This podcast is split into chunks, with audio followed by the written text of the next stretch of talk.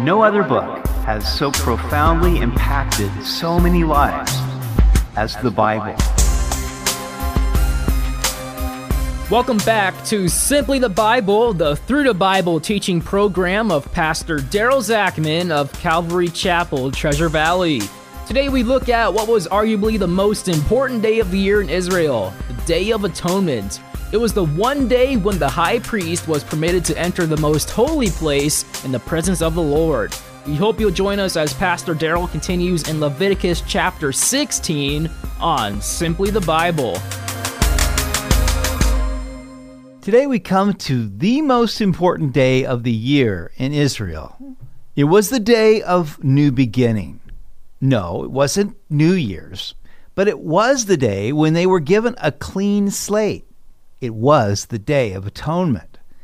This, more than any other offering in the tabernacle, pointed to Jesus Christ. For on one day he made atonement not only for Israel, but also for the whole world, and not only for just one year, but for all time. We pick it up in Leviticus chapter 16. Now the Lord spoke to Moses after the death of the two sons of Aaron when they offered profane fire before the Lord and died. And the Lord said to Moses, Tell Aaron your brother not to come at just any time into the holy place inside the veil before the mercy seat, which is on the ark, lest he die. For I will appear in the cloud above the mercy seat. It is curious that the Lord links instructions for the Day of Atonement with the death of Aaron's two sons, Nadab and Abihu. You'll recall from chapter 10 that they died before the Lord when they offered unauthorized fire. The fact that this is mentioned here could also indicate that they had gone through the veil into the most holy place, and that is why they were struck down before the Lord. Moses was to tell Aaron not to go into the presence of the Lord at just any time. There was a prescribed time and a prescribed way. And if Aaron didn't pay attention to these rules, he would die. There was only one day out of the year when he was permitted to enter the most holy place to where the Lord was in the cloud above the mercy seat. It was the day when he would make atonement for the sins of the nation. It was so important that rabbis simply called it Yoma, meaning the day. This, more than any other offering in the tabernacle, pictures the work of Christ in making atonement for our sins. Verse 3 Thus Aaron shall come into the holy place with the blood of a young bull as a sin offering and of a ram as a burnt offering. He shall put the holy linen tunic and the linen trousers on his body. He shall be girded with a linen sash, and with the linen turban he shall be attired. These are holy garments. Therefore he shall wash his body in water and put them on. And he shall take from the congregation of the children of Israel two kids of the goats as a sin offering, and one ram as a burnt offering. Aaron had to prepare for this very important day. First, he washed with water. Second, he put on the ordinary linen garments of the priests. Usually, he wore the garments of glory and beauty. These were the colorful ephod and the breastplate with its precious stones and the blue robe. But on the Day of Atonement, he laid these aside. This pictures Jesus laying aside his heavenly glory and becoming a man in order to make atonement for us. 2 Corinthians 8 9 says, For you know the grace of our Lord Jesus Christ, that though he was rich, yet for your sakes he became poor, that you, through his poverty, might become rich. Third, Aaron brought a bull to sacrifice for his own sins and a ram for a burnt offering. And he received from the people two kids of the goats as a sin offering and one ram as a burnt offering.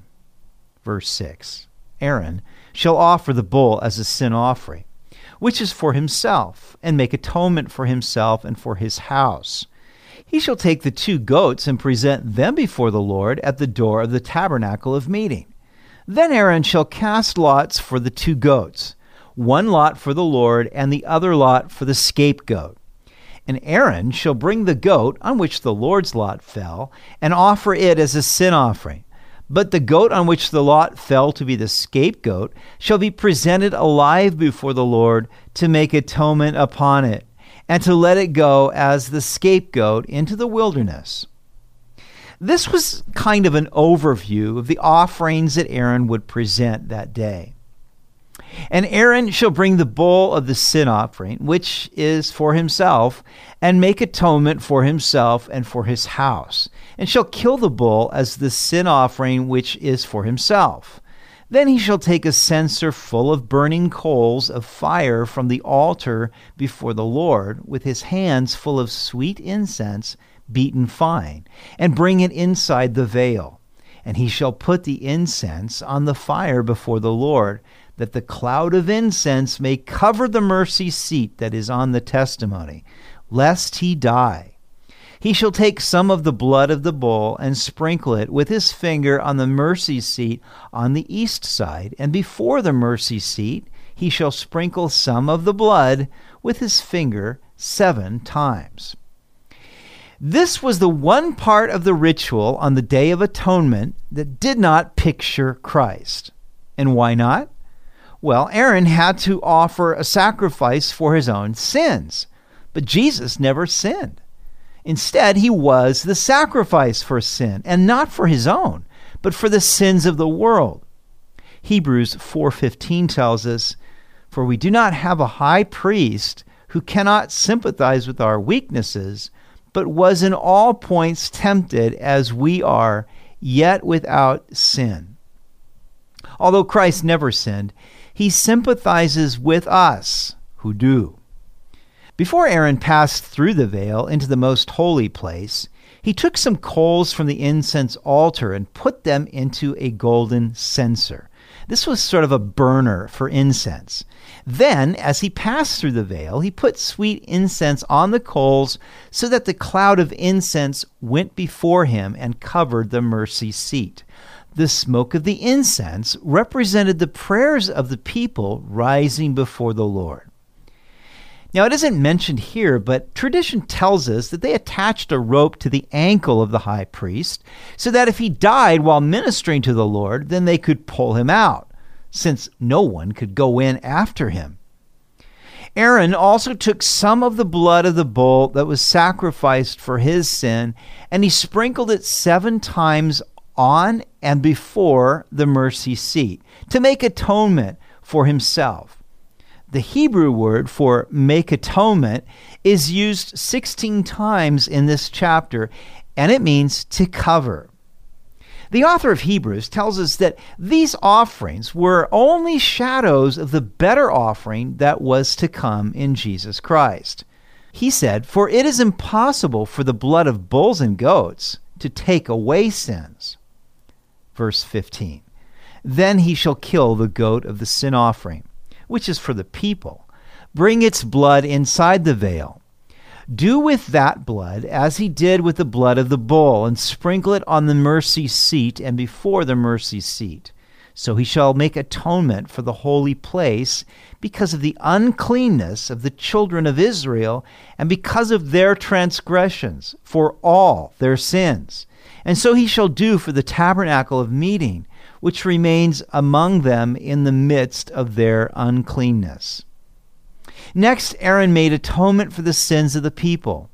Now, it was very clear through all of this that the people were unclean and that all of their sins separated them from God, and that was why atonement needed to be made. It's so important for us to understand that because we cannot come to God just on our own any way that we want. There has to be the shedding of blood. Now, two goats comprised one sin offering. After casting lots for the goats, the one that was the Lord's was sacrificed as the sin offering. The other would be the scapegoat, and we will look in greater depth at the scapegoat tomorrow. As Aaron did with the blood of the bull, so he did with the blood of the goat. He brought it into the sanctuary and through the veil where he sprinkled it seven times on and before the mercy seat. In this way, he would not only make atonement for himself and the people, but also for the sanctuary, which needed to be, as it were, covered with blood because of the uncleanness and the sins of the children of Israel. Verse 17 There shall be no man in the tabernacle of meeting when he goes in to make atonement in the holy place, until he comes out. Then he may make atonement for himself, for his household, and for all the assembly of Israel. And he shall go out to the altar that is before the Lord, and make atonement for it, and shall take some of the blood of the bull and some of the blood of the goat, and put it on the horns of the altar all around. Then he shall sprinkle some of the blood on it with his finger seven times, cleanse it, and consecrate it from the uncleanness of the children of Israel. No one except Aaron could do this work, and no one could go with him in the sanctuary when he did it.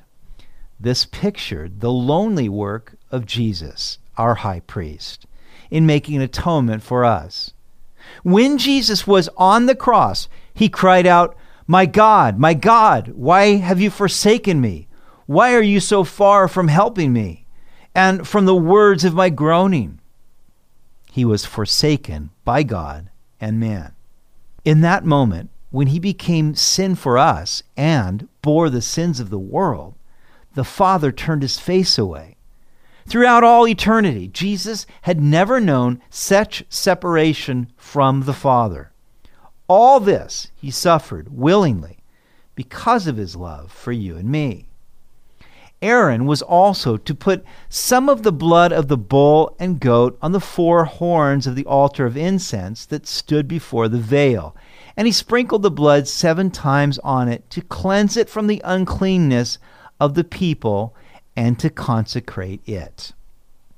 As we look at this, I hope it gives you a much greater appreciation for what it is that Jesus has done for us. I mean, if you wanted to draw close to God in that culture and at that time, as a Jew, the closest you could come would be the outer court. Only the priest could go into the sanctuary, and then only the high priest could go into the most holy place, and then he could only do it once a year, and then only after offering sacrifices for his own sins as well as for the people. But when we believe in Jesus Christ, we can come into the most holy place, into the very presence of God, before the mercy seat, before the throne of grace, anytime we want. What a blessing! How wonderful is this new covenant in the blood of Jesus that not only covers our sins, but puts them away. Atonement for us is at one ment with God. Have you appropriated this to your own life through believing in Jesus Christ? You've been listening to Simply the Bible, the Through the Bible teaching program of Pastor Daryl Zachman of Calvary Chapel, Treasure Valley. They meet Sunday mornings at 10:30 at Pepper Ridge Elementary School in Boise. Also, to listen to any of Pastor Daryl's teachings or to find out more about the church, go to their website at calvarytv.org. We'd really love to hear from you. You can also text WELCOME to 208 314 3377. That's 208 314 3377. Tomorrow we'll conclude our study of the Day of Atonement as we look at the scapegoat and its implications for all of us. We hope you'll join us as we continue through Leviticus on Simply the Bible.